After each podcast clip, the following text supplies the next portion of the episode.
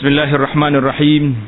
Alhamdulillahi rabbil alamin wassalatu wassalamu ala rasulil amin. Nabiyyina Muhammad ibn Abdullah wa ala alihi wa sahbihi ajma'in wa ba'd. Sambungan pelajaran kita dalam kitab Penawar bagi hati bab pada menyata kitab yang, yang menyebut tentang perkara-perkara yang kita wajib lakukan. Sepuluh perkara at-tahalli biha. Hendaklah kita berhias hiaskan hati kita ni dengan 10 sifat. Bab yang ketujuh pada menyatakan tawakal. Ha, jadi kita sudah baca panjang dah. Pada kali ini perbicaraan kita dalam bab tawakal. Apa dia tawakal itu? Ketahui olehmu. Ha, ini letak di situ takrif tawakal. Tawakal itu percaya dengan Allah. Subhanahu wa ta'ala. Dan yakin bahawasanya qadaknya ketentuan Allah. Lulus maknanya mesti terlaksana. Dan mengikut sunnah Rasulullah sallallahu alaihi wasallam. Dan berusaha pada perkara yang tak dapat tidak daripadanya. Daripada makanan dan minuman dan pakaian dan memelihara diri daripada seteru seperti yang memperbuat akan dia oleh sekalian Nabi alaihi wassalatu wassalam. Stop situ. Itu tarifnya tamat di situ. Maksud dia apa? Tawakal itu seorang itu percaya yakin bahawa semua benda yang Allah Taala nak dia akan jadi. Dan kita mengikut apa yang telah dibuat oleh Nabi kita sallallahu alaihi wasallam. Nabi kita bertawakal kepada Allah, tapi ingat dia berusaha. Tidak kata dia tunggu dalam masjid dia. Orang nak serai Madinah Rasulullah. Tawakal. Lagi tu kah? La. Bila orang nak serai Madinah. Nabi kita mesyuarat kepada sahabat. Nak pergi lawan di mana? Dalam bandar Madinah ke luar bandar? Ha, mesyuarat. Di Uhud, keluar. Bila dengar orang ramai mari nak serai Madinah. Perperang Azab tahun yang kelima hijrah. Nabi buat parit. Itu dia panggil tawakal tidak menafikan usaha. Tapi kalau duduk dia apa ni? Orang nak serang awak ni. Ah tawakal. Ah itu bukan tawakal nama dia, malah lagi tu. Ah itu tak kena dari sini taga cara dia. Tengok ni. Mesti usaha kena buat. Salah segala perkara yang mesti kita lakukan, makan, minum, pakaian, pelihara diri daripada seteru, kita kena lakukan. Jadi kalau orang-orang tak buat usaha apa-apa, Orang kata kenapa tu tidur masjid ya pak cik? Tawakal pada Allah. Ada rezeki mari kita makan. Tak ada kita duduk diam. Itu bukan tawakal. Nah itu nama dia orang pemalas nama dia lagi. Nah, tawakal ni usaha dengan kita yakin bahawa Allah Taala segala ketentuan duduk di tangan Allah. Tapi kena buat dulu. Ha, kalau kita rasa ai, Tuhan tentu dah aku ni boleh makan hari ni. Tak menanak pun tak apa, tak masak nasi pun tak apa, boleh makan. Pakai duduk dia tunggu situ. Eh, itu bukan. Itu salah. Kira-kira. Jadi kita faham tarikh dia bahawa si oh, seorang yakin percaya semua qada Allah Taala mesti berlaku. Berkata Al-Qadhi Iyad nama orang Qadhi Iyad ni rahimahullahu taala inilah mazhab yang dipilih oleh Imam At-Tabarani dan kebanyakan para fuqaha. Intaha. Maknanya tamat sekali. Intaha maknanya tamat nukilan daripada Qadiyat. Jadi Qadiyat mengatakan bahawa tawakal itu menurut pendapat yang kebanyakan ulama bahawasanya kita buat kerja dan kita berserah kepada Allah Subhanahu taala. Dan bahawasanya tawakal itu satu kelakuan yang dipuji, ha, satu sifat yang dipuji oleh Allah Subhanahu wa taala yang menjadi sebab bagi kasih Allah Taala akan orang yang bersifat dengan dia. Siapa dia nak suruh nak suruh Allah kasih pada dia bersifat dengan tawakal. Di mana dalil? Ah ini kerana firman Allah Taala Inna Allah yuhibbul mutawakkilin. Artinya Allah Taala kasih ia akan sekalian orang yang bertawakal. Ha, tutup. Tamat dia punya terjemahan. Ayat ini dapat diambil daripada surah Ali Imran ayat 159. Jadi tawakal ni satu sifat yang puji, yang dipuji oleh syarak yang mesti kita kena lakukan. Dan lagi tawakal itu kelakuan yang disuruh yang diperintahkan oleh Allah Subhanahu taala. Terkadang ada kalanya wajib dan terkadang maknanya ada kalanya sunat.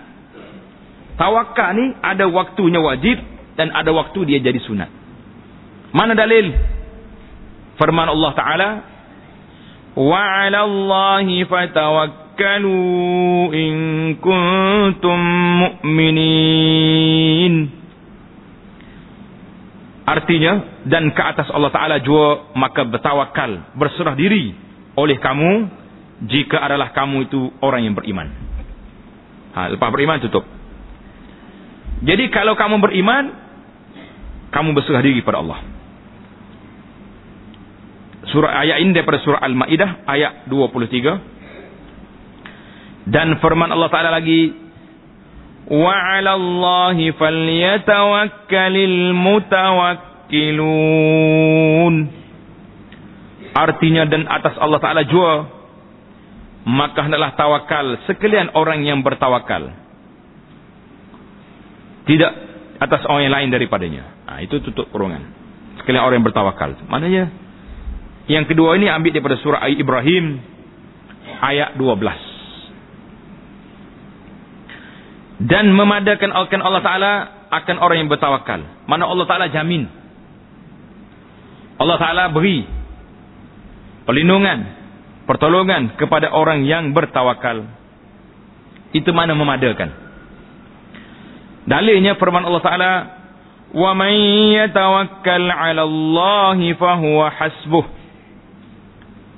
Artinya dan sesiapa menyerahkan diri menyerahkan akan segala pekerjaannya kepada Allah taala maka Allah taala memadakan akan dia, mencukupkan akan dia. Dia akan rasa cukup. Bila Allah taala serah kepada dia, dia berserah kepada Allah, Tuhan akan rasa cukup dia. Kenapa yang kita tamak hari ini tak rasa cukup? Kerana kita tidak serah kepada Allah. Kita serah kepada makhluk. Kenapa ni? Tak sempat nak pergi salat. Allah saya rezeki. Majikan tak bagi. Ni banyak kita terima dua hari ni. Ada. Tempat-tempat tertentu tidak dibenarkan. Pergi semaya Jumaat. Ah, tak boleh semaya Jumaat. Sebab apa tak boleh semaya Jumaat? Sebab dia kata lama sangat ni awak ni. Kan semaya Jumaat dengar khutbah lagi. Lepas tu soal baru salat. Panjang dia kata. Eh, macam-macam. Dan orang yang tawakal tadi Kemudian hmm, artinya maksud ayat tadi apa? Menolak ia daripadanya akan barang yang menyusahkan akan dia. Hasbuhu mana memadai akan dia, Allah Taala tolak semua pada perkara yang tak kena dengan kita. Perkara yang menyusahkan kita, Tuhan akan hindarkan. Tuhan akan tolak segala bala bencana. Ha, jadi bila kita bila syaratnya kita kena tawakal kepada Allah. Ha, jadi kalau kita tak tawakal, nak suruh Tuhan jaga kita ya kita tak jaga hak Allah. Tak. Sebagaimana kita dah baca bahawa ini hadis yang panjang daripada Abdullah bin Abbas radhiyallahu taala anhu. Nabi kata ihfazillah yahfaz. Mu jaga hak Allah, Allah tak jaga hak kamu. Ni dak kita ni. Hak kita kita suruh Tuhan jaga. Hak Allah kita tak jaga. Apa dia hak Allah? An ta'budu wala tusyriku bi syai'a. Hendaklah kita sembah Allah dan jangan sekali-kali melakukan syirik kepada Allah. Ha, itu hak Allah. Ha. Dan kerana perman Allah Ta'ala lagi. Alaisallahu bikafin abdah. Alaisallahu bikafin abdah. Artinya adakah tiada Allah Ta'ala memadakan akan hambanya? Bukankah Allah Ta'ala itu telah memadakan, mencukupkan akan hambanya, bala. Kita jawab, bala ya Rabbi. Memang engkau dah cukupkan segala benda. Kalau tak cukup lagi ni, tamak kita saja. Ayat ini daripada surah Az-Zumar, ayat 36. Ayat tadi, wa وَمَنْ يَتَوَكَّلْ عَلَى اللَّهُ وَحَسْبُهُ Surah At-Talaq, ayat 3. Ha, kena ingat, surah At-Talaq, ayat 3 bahkan menolak ia daripada hambanya akan kejahatan Jadi syarat dengan takwa ni banyak sangat kelebihan kita dapat. Allah Ta'ala akan tolak kejahatan. Allah Ta'ala akan beri pada kita darjat yang tinggi, yang baik-baik. Semua duduk di mana? Duduk di takwa kepada Allah Azza wa Jalla. Dan ketahui olehmu. Ha, ini kitab kita ni panggil manhaji dari sudut susunan. Mula-mula sekali dimula dengan ta'rif diikuti dengan dalil-dalil tentang takwa kemudian hari ini ini baru masuk pada penjelasan. Dan ketahui olehmu bahawasanya segala rukun bagi tawakal itu ada tiga perkara. Ha, jadi rukun tawakal ada berapa? Tiga rukun. Yang pertama tauhid dan yang kedua kelakuan dan yang ketiga pekerjaan. Ah, ha, tengok. Dalam kita bertakwa, eh, bertawakal, dia ada tiga cara kena buat tauhid, kelakuan dan pekerjaan. Adapun tauhid, tauhid itu macam mana? Maka seperti bahawa engkau i'tiqadkan. I'tiqad itu mana apa? Putus dalam hati kita. Tidak rasa goyah lagi. Tidak rasa ragu-ragu lagi. Yakin betul-betul. Dengan i'tiqad yang jazim. Yang putus. Tak ada syak. Bahawa tiada yang memperbuat melainkan Allah Azza wa Jalla. Tidak ada apa benda yang berlaku ni kecuali dengan ketentuan Allah. Kita usaha saja.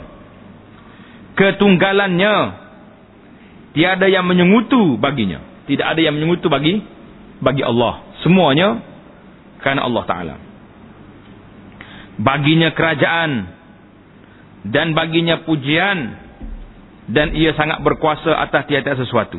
Ini keyakinan kita, tauhid kita, ini cara.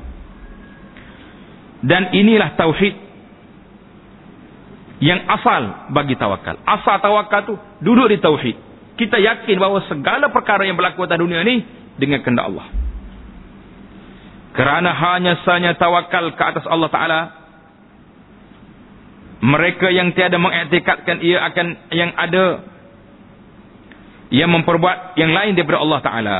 Ha, jadi kita tawakal itu kita yakin bahawa tidak ada kuasa lain yang boleh mengatasi kuasa Allah Azza wa Jalla dalam mengadakan sesuatu. Nah, itu dia panggil nak tawakal kena ada tauhid. Tauhid biar betul yang kita yakin dan percaya tidak ragu-ragu bahawa semua perkara ini di bawah pengawasan, di bawah kejadian, di bawah ter terbir Allah Subhanahu wa taala. Itu yang pertama. Tutup situ sampai situ, tutup. Full stop tetap titik. Tanda yang kedua. Adapun rukun yang kedua iaitulah kelakuan hati. Maka percaya hati engkau dengan Allah hati kena yakin dengan Allah. Dan diam ia. Bila berlaku apa-apa kita diam dengan menyerahkan segala pekerjaan kepada Allah dan tiada berpaling ia kepada yang lain daripada Allah sama sekali. Jadi bila kita yakin hati kita pula semata-mata kepada Allah, tidak pada benda lain. Kalau orang ni yakin pada Allah tapi bila mari ada satu-satu perkara musibah atau apa perkara kita pergi serah diri kita kepada Tok Bomo kepada Tok Usu kepada Tok Keramat Tok mana-mana Ha, maka ini dia panggil tidak tawakal kepada Allah. Kita tawakal kepada kepada tuk-tuk yang ada tu. Ha, ini tuk ni bahaya ni. Hmm. Bermula misalnya contohnya apa dia contohnya? Mereka yang berwakil kita lantik wakil untuk menjawab dakwaan di hadapan qadi, di hadapan hakim. Akan lawyer. Ah ha, lawyer ni mana peguam sekarang ni. Apa dia kata terpukrul tu? Apa jaga dia pukrul? Eh? Pukrul? Ha? Wakil? Bahasa apa ni? Bahasa Melayu ke bahasa orang putih? Pukrul ni. Eh? Bahasa Indon. Ha, jadi kalau kita sini tulis itu peguam. Lawyer maksudnya peguam. Jadi kita lantik peguam. Suruh tolong jawab depan tu hakim. Hujah-hujah yang di yang dikemukakan. yang sangat kasih ia akan dia. Lagi yang sangat pintar dalam bidang undang-undang. Mesti dah kalau kita nak menang, kita kena lantik wakil kita, lawyer peguam kita ni orang yang cerdik-cerdik. Lantik hak bodoh-bodoh, nyelipak orang petai lagi. Hmm. Maka bahawasanya yang berwakil itu diam ia di rumahnya. Dan senang hatinya. Kerana tiada berfikir ia pada pekerjaan dakwaan itu. Jadi dia latih orang, dia pun relax kat rumah. Orang tanya apa kes awak mahkamah? Beres. Peguam saya sudah ada. Ha, macam hari orang hari ni ke sombong. Sikit-sikit kak. Apa kes sikit? Ah, saya akan hantar peguam saya untuk saman awak. Oh, dia ngamak ke peguam tapi segala benda duk peguam belaka. Allah tak tinggal kita. Dan tiada minta tolong ia akan orang yang lain daripada lawyer, daripada peguam yang tersebut. Kerana mengetahui ia akan bahawasanya lawyernya itu, peguamnya itu menolak daripadanya akan tuhmah, akan tuduhan. Tuhmah mana tuduhan? Dan menunaikan segala tujuannya dan tiada dapat melawan akan dia oleh orang yang lain. Ha, jadi kita ingat peguam kita ni hebat ni. Peguam tersohor dalam negara ni. Ha. Maka demikian juga jika engkau mengenal akan Allah Ta'ala. Jadi kalau kita tahu dah ini bandingan yang cukup jauh. Nak bandingkan makhluk, Allah bukan nak banding. Tapi kalau kita yakin dengan Allah Subhanahu Wa Taala, tentulah kita akan terasa bahawa tak perlu lagi kepada hak lain. Yang kita duk minta ngetuk ni, tuk ni sebab apa? Sebab keyakinan kita kepada Allah Taala tak ada. Waktu anak duduk di di Doha, Qatar. Kita tengok pemandu kereta ni warak-warak belakang. Api tak tak kuning lagi tu. Wak api hijau berkelip ya. Kuning budak lagi. Semua break belakang. Semak break. Ai kata warok pemandu di sini. Tanya kawan yang bawa kereta. Dia kata mana tak warok ustaz? Kamera dua depan tu. Kamera duduk suluh. Kalau kita sini kamera apa dia panggil ni? Sama ekor. Sini pun ada kamera. Tapi kamera dia berat lagi. Kalau jalan besar, jalan utama, langgar api merah, denda dia 10 ribu rial Qatar. Berapa denda? 10 ribu. Kalau jalan jalan kecil, api merah dia 6 ribu. Warak habis orang. Okay? Tak merah lagi tak, tak mau berjalan dah. Beri. 10 ribu. Ada orang kena. Ha, denda dia. Jadi anak kata, kita ni kalau tawakal kepada Allah Ta'ala, seperti tawakal dengan api merah ni pun, tinggi darjah kita. Sebab dia yakin betul-betul kamera ni akan suluh dia. Dia bukan suluh nombor saja, sekali dengan tua-tua sekali. Lah, mari tu dia ambil dia akan bila dia hantar saman, gambar orang ada nombor kereta ada siap. Mung ni. Siapa dia bawa ni? Awak ni. Kena muka. Ha, itu dia panggil kehebatan dunia ni yang menyebabkan orang takut nak langgar. Jadi kita ini kalau kita kenal betul-betul Allah Subhanahu Wa Taala, kenapa kita tidak tawakal lagi? Allah Taala yang berkuasa jadi segala benda. Tiba-tiba kita nak pergi duduk tawakal kepada makhluk-makhluk lain yang tidak ada kuasa sikit abu. Kuasa sangat terhad. Ada kuasa sikit ya. Apa benda? Hmm. Dan mengetahui engkau akan bahawasanya Allah Ta'ala itu sangat kasih sayang akan hambanya. Lagi sangat kuasa. Lagi sangat kaya. Ia lagi yang menjamin ia akan rezeki. Engkau. Maka tak dapat tidak bahawa berserah engkau akan Allah Ta'ala pada semua pekerjaan kamu. Ha, jadi kalau kita yakin hak ni, tentulah kita tak akan yak, tidak akan uh, serah pada orang lain. Dan yang lainnya. Dan tiada memandang engkau akan yang lain daripada Allah subhanahu wa ta'ala. Tentulah kita tidak akan pandang pada lain pada Allah. Kerana yang lain daripada Allah ta'ala itu lemah. Dan berhajat seperti engkau juga tiada kuasa ia memberi rezeki akan dikau. Maka jika tiada engkau tawakal atas Allah Ta'ala. Dan tiada putus penilikan engkau daripada makhluknya. Mana kita tak perhati betul-betul pada makhluk Allah Ta'ala ini. Maka yang demikian itu kerana daif. Yakin. Jadi kalau kita yakin pada Allah Ta'ala lemah. Maka kita banyak bertawakal kepada makhluk. Tawakal kepada Allah. Jangan duduk sibuk. Tetapi kena ingatlah selain pada tawakal kita juga kena berusaha engkau disebabkan syak kerana dhaif yakin engkau disebabkan syak atau disebabkan kerana tidak kuat keyakinan itu akan hati mana hati tak boleh menguasai keyakinan tak menguasai hati kita hati kita masih ragu-ragu kerana ada hati engkau itu penakut jadi hati bersifat penakut maka kita pun jadi orang yang takut juga ha, itu dia dan apabila mengetahui engkau akan bahawasanya tawakal itu kelakuan hati. Tawakal duduk di mana? Kelakuan hati. Amal qulub. Iaitu percaya ia akan Allah Ta'ala. Dan tiada berpaling ia kepada yang lainnya. Maka ketahui olehmu bahawasanya ada padanya tiga kelakuan. Ha, ada tiga pula. Tadi ada tiga dah. Yang pertama, Tauhid. Yang kedua, kelakuan hati. Amal qulub. Yang ketiga, pekerjaan. pekerjaannya terus apa lagi? Hmm? Jadi bila kita tahu tawakal itu kelakuan hati, maka padanya ada tiga keadaan. Disebut di sini tiga kelakuan atau tiga keadaan. Yang pertama, barang yang telah saya sebut. Iaitulah seperti percaya kepada wakil yang pintar, peguam yang pintar, Kemudian daripada mengiktikadkan engkau akan kasih sayangnya akan dikau dan kuasanya menolong kau. Jadi kalau kita tahu peguam ni memang orang baik rapat yang kita sayang pada kita dan dia pun cerdik kita rasa tenang. Okey saya ni boleh lawan. Ha, pada peringkat awal ya, walaupun akhirnya dia kalah. Yang kedua lebih kuat daripada yang pertama iaitu menyerupai akan kelakuan budak pada percayanya dengan ibunya. Allahu Akbar.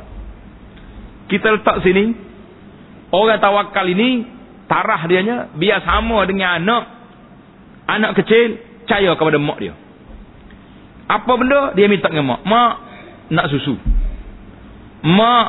Nak pergi tanda. Semua benda mak dia. Dia tak minta dengan orang lain. Sebab makam dia tu makam. Yakin dia kepada ibu dia. Ha, ini tarah kita. Jadi dia kata kalau kita boleh buat ini Yakin kita kepada Allah Ta'ala setakat ni. Kita tambah satu lagi. Yakin kitanya seperti lampu isyarat yang dijaga oleh kamera. Tak langgar. Langgar 10 ribu. Ha, ini tapi tak naik darjah tu. Dia main darjah kelip-kelip dia panggil ni. Sekali nyala, sekali tak nyala. Allah. Dan minta tolong budak itu akan dia pada segala yang mengenai akan dia. Segala perkara dia minta tolong mak dia. Mak, seperti dia lapar dan dahaga. Dan kerana percaya ia akan kasih sayang ibunya akan dia. Nah, itu dia panggil perkara yang kedua tadi yakin tarahnya tarah budak-budak. Contohnya. Dan kelakuan yang dua ini tak dapat tiada dapat ia dengan usahanya dan dengan berfikir bersalahan kelakuan yang pertama. Yang kedua ini naluri dia panggil. Budak ni mesti tergantung dengan mak dia. Kelakuan yang ketiga lebih tinggi daripada yang kedua, tarah kanak-kanak anak kecil. Iaitu bahawa adalah yang tawakal itu padanya di sisi Allah Subhanahu wa taala seperti orang yang sudah mati di hadapan tukang memandikan mayat. Ah. Orang mati dengan tukang mandi. Dia boleh lawan tukang mandi dia. Kalau juru mandi mayat ni buat kasar sikit. Ambil air banyak jeru. Hai. Lemah aku ni. Boleh sebut? Tak ada dah. Dia pakai duduk di situ ya. Ngangor situ. Ngangor lah. Nah. Ini dia panggil tawakal atas lagi. Atau seperti budak kanak-kanak di hadapan ibunya. Mengetahui ia akan bahawasanya ibunya menuntut akan dia. Ibunya akan mari cari dia. Sekalipun tiada ia menangis Ha, jadi kalau tak menangis pun, mak ni kalau terlena sikit, sedar-sedar tengok, eh, mana baby saya? Ha, cari selalu. Mak dia pergi mana ni? Ha. Nah, itu menunjukkan bahawa sayangnya dia. Dan bahawasanya ibunya mendokong akan dia. Sekalipun tiada bergantung ia di tepi kainnya. Jadi budak duk main jauh-jauh pun, mak dia pergi angkat, dukung, cium. Eh, sayang sungguh ibu ke anak ni tak? Kadang-kadang anak tu hinguh, pungah, pungah hinguh. Siung juga. Pasal anak dia. Kalau anak orang yang mari dekat ada hingus-hingus. Gini lari. Eh budak ni ambil ambil ambil. Tapi anak dia tak apa. Oh lah cok banyak inguhnya. Perap jing cium anak inguh. Dan sekali dengan hidung mak. Nak oyak saya nyemuk kepada anak. Nah. Ha, tapi anak nyemuk jangan main. Eh celek mata selalu. Jadi dia yakin dan bahawasanya ibunya menyusukan akan dia sekalipun tiada meminta ia akan dia. Ah itu dia panggil. Cukuplah tiga kelakuan hati itu dibuat bandingan dengan kita percaya kepada wakil kita, peguam kita, anak percaya kepada anak dia dan kita percaya juga bahawa ibu tu sayang kepada anak walaupun anak dia tak ira kepada mak dia. Ha, ada dekat cerita tu. Ingat ada cerita orang pikul mak dia. Pergi tawah, pergi ke Mekah dia galah mak dia. Sudah-sudah galah dia tanya Tok Guru Tuan Guru Saya bawa daripada negeri saya lagi ibu saya ni. Kendo letak atas belakang. Galah kau panggil. Kalau bahasa Kelantan kata kendo, Apa dia panggil? Duku. Keko. Letak atas belakang. Sudah tawas semua bagi Arafah. Galah atas belakang-belakang Lepas sudah haji Dia pergi tanya Tuan Guru di Mekah. Tuan Guru Tuan Syekh Saya terbayar ada kau utem mak saya ni? Mana jasa mak saya dulu. Duduk galau, duduk duduk apa ni gendo saya ni. Cukup balas. Ha, Tok Guru tu kata apa? Sedak jawapan dia. Dia kata tak terbalas lagi. Sebabnya berbeza di antara anak dengan mak. Mak dia waktu dia kendung kita, waktu dia dukung kita, dia duk tiup kita, duk cium kita, duk harap kita besar. Panjang umur. Waktu anak galah mak, duk kira hari, berapa hari lagi orang tua ni nak pergi nak mati. Ha, lain tak? Lain tak lain? Beza. Hak ni nak suruh panjang. Umur nak suruh sehat. Hak buk, oh, anak dukung mak, duk mikir orang tua ni berapa hari lagi. Innalillah wa inna hiraji'un. Ha, ha. ha, jadi tak terbalah dah kitanya.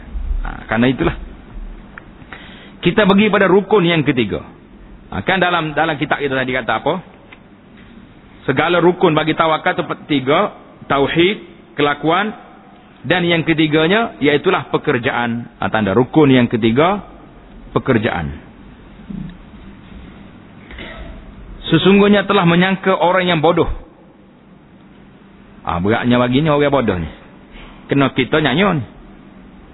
Bahawasanya syarat tawakal itu meninggalkan usaha. Ah sudah. Syekh kata apa? Orang yang mengatakan nak tawakal itu jangan berusaha baru nama tawakal. Dia kata ini orang bodoh ni. Orang tak puk lagu ni. Nah, bahasa Kelantan kata tak puk. Kalau bahasa luar dia kata bodoh. Nah, orang bodoh. Bila kita tanya kenapa tak kerja? Tawakal. Kenapa tak wuduk? Tawakal. Ha, ini dia panggil orang bodoh. Ha. Jadi kalau salah kita jumpa orang macam ni, kita bisi awak ni pergi kerja banget weh. Saya baca dalam kitab penawar bagi hati. Syekh kata orang bodoh.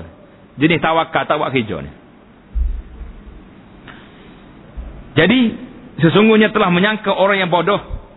Bahawa syarat tawakal itu meninggalkan usaha. Dan meninggalkan berubat. Kalau sakit tak mau pergi jumpa. Tak ambil ubat. Dan menyerah diri bagi yang membinasakannya. Orang kata, hey, jangan pergi.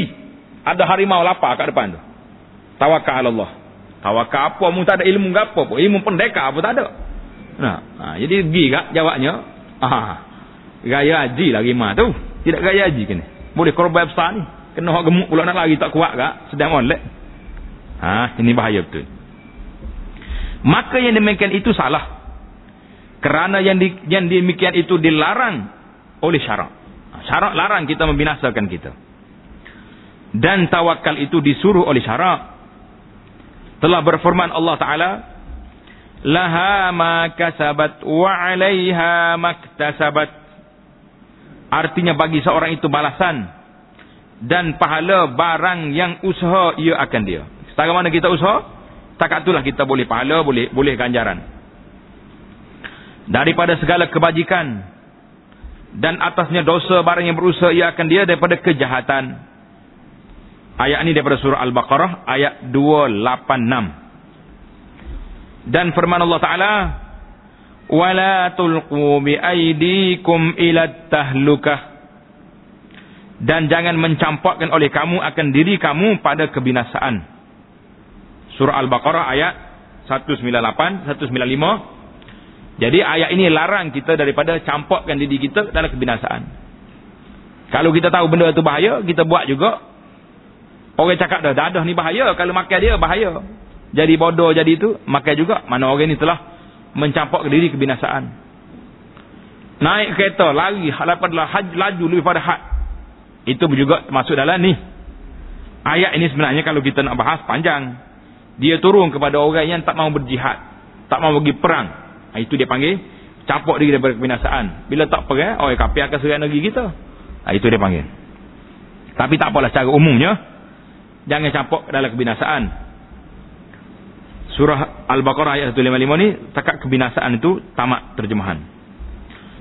Dan sabda Nabi sallallahu alaihi wasallam daripada Usamah bin Syarif. Dengar cerita dulu. Usamah ni pergi jumpa Nabi sallallahu alaihi wasallam bersama dengan sahabat-sahabat dia. Dia tengok ka'annama ala ru'usihim tayr. Dia tengok seolah-olah di atas kepala para sahabat ni ada burung atas kepala. Diam. Khusyuk depan Nabi sallallahu alaihi wasallam. Tak ada orang buah. Jadi kalau kita hari ni dalam majlis orang mengajar ke, kuliah ke, Ramai hak duk buat buah kat belakang tu. Kalau rasa pandai, buka kitab sendiri. Ngajar pula dah. Ha, kalau tak rasa tak pandai, dengar orang ngajar. Tengok ni. Zaman Nabi, ka'annama ala ru'si mutair. Orang nak dengar Nabi kuliah ni, seperti seolah-olah atas kepala dia ada burung. Duk diam. Tak cakap. Kami, aku pun beri salam. Femaka'atu. Kata di Usamah bin Syarif. Aku bagi salam, aku duduk. Dengar Nabi kata. Faja'al Arab min huna wahahuna. Mari orang-orang kampung orang berwi daripada sini daripada sini ramah duduk nak belajar dengan Nabi sallallahu alaihi wasallam. Faqalu ya Rasulullah. Mereka tanya wahai Rasulullah, ana tadawa? Bolehkah kita berubat ya Rasulullah? Ha, barulah jawab sini.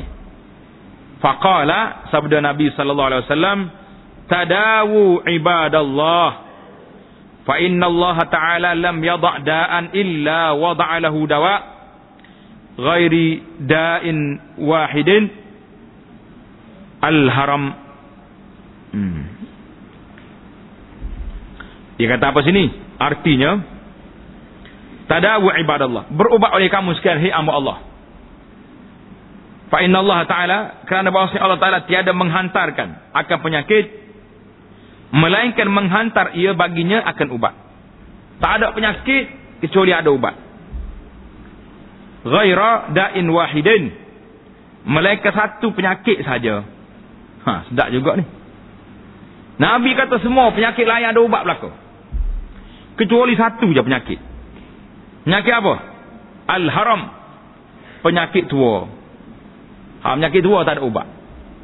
Tak usah pergi beli ubat lah. Makan kacik patimah lagi tu kak ali tu makan makan-makan betul gitu ya tua situ lah dia tak lari dah Ha, dia yang tua tak ada ubat. Ha, ada orang ada manusia hari ni pergi siapa ke mana-mana cari hospital atas dunia ni. Ha, pergi jahit nak suruh keduk ni jadi licin balik tua situ juga tak lagi dah. Ha, jadi tua ni penyakit tak ada ubat kata Nabi sallallahu alaihi wasallam. Ini menunjukkan pak hadis ni tengok nombor tiga di bawah. Rawahu Imam Ahmad dan lain-lain lagi ulama dengan sanad yang sahih. Tanda situ hadis ni, hadis berubat ni, sanaknya sahih. Jadi lepas pada tua tutup kurungan. Habis dah tutup kurungan, titik situ. Dan bertanya seorang laki-laki. Ha, ini hadis lain dah ni. Seorang laki-laki mari tanya Nabi sallallahu alaihi wasallam, "Ya Rasulullah, adakah aku lepaskan akan unta dan aku tawakal?" Nah, sedap soalan ni. Unta saya Rasulullah, saya lepas begitu ya di tengah padang pasir, tawakal Allah unta, mu nak pergi makan mana makan, mu nak tidur mana makan, esok balik rumah. Dengar kata sama ti unta ni. Nak, boleh bagi tahu kepada dia. Kamu relax ya unta kat sini. Esok balik. Macam tu ke? Nabi kata apa? Bersabda Rasulullah sallallahu alaihi wasallam, "Iqilha wa tawakkal." Nah, Nabi tanya apa? Dia kata, "Iqilha wa tawakkal." Ikat oleh kamu akan lutut unta engkau itu dengan tali dan engkau berserah kepada Allah Subhanahu wa taala. Ha. Ikat dulu baru tawakal. Iqilha wa tawakkal. Ikat unta tu, kaki unta ikat jangan dia pergi jauh. Barulah kita serah Tuhan. Sama juga dengan kereta kita, motosikal kita. Ni ada setengah orang ni dia tak dekat masjid. Ha, tawah, tawakal Allah. Dengan anak kunci ada sekalinya dengan ah, jangan. Tu tidak tawakal. Kita ada kunci. Kereta kita dah tutup pintu baik-baik. La sama Allah. Kalau orang mari lagi buat. Orang mari cokeh lagi, mari ambil. Itu di luar kemampuan adalah tu. Tapi asasnya, kita sudah bertawakal kepada Allah. Ha, jadi kena buat kerja. Barulah tawakal. Hadis ni, tengok nombor empat dikata, Arawah bin Hibban, An Amru bin Umayyah Ad-Damri, Bisanadin Sahih. Ha, jadi sanaknya, sahih dalam dalam kitab kita ni, dia ambil daripada Ibnu Hibban. Hmm. Kemudian daripada selesai membicarakan tentang tawakal, saya akan bicarakan pula dalam kitab ini tentang al-mahabbah. Mahabbatullah. Kasih akan Allah. Kenapa? Ha, ini soal yang sedap ni. Kenapa pula lepas tawakal kita kena kasih? Kerana adalah tawakal itu sebab bagi kasih akan Allah Ta'ala.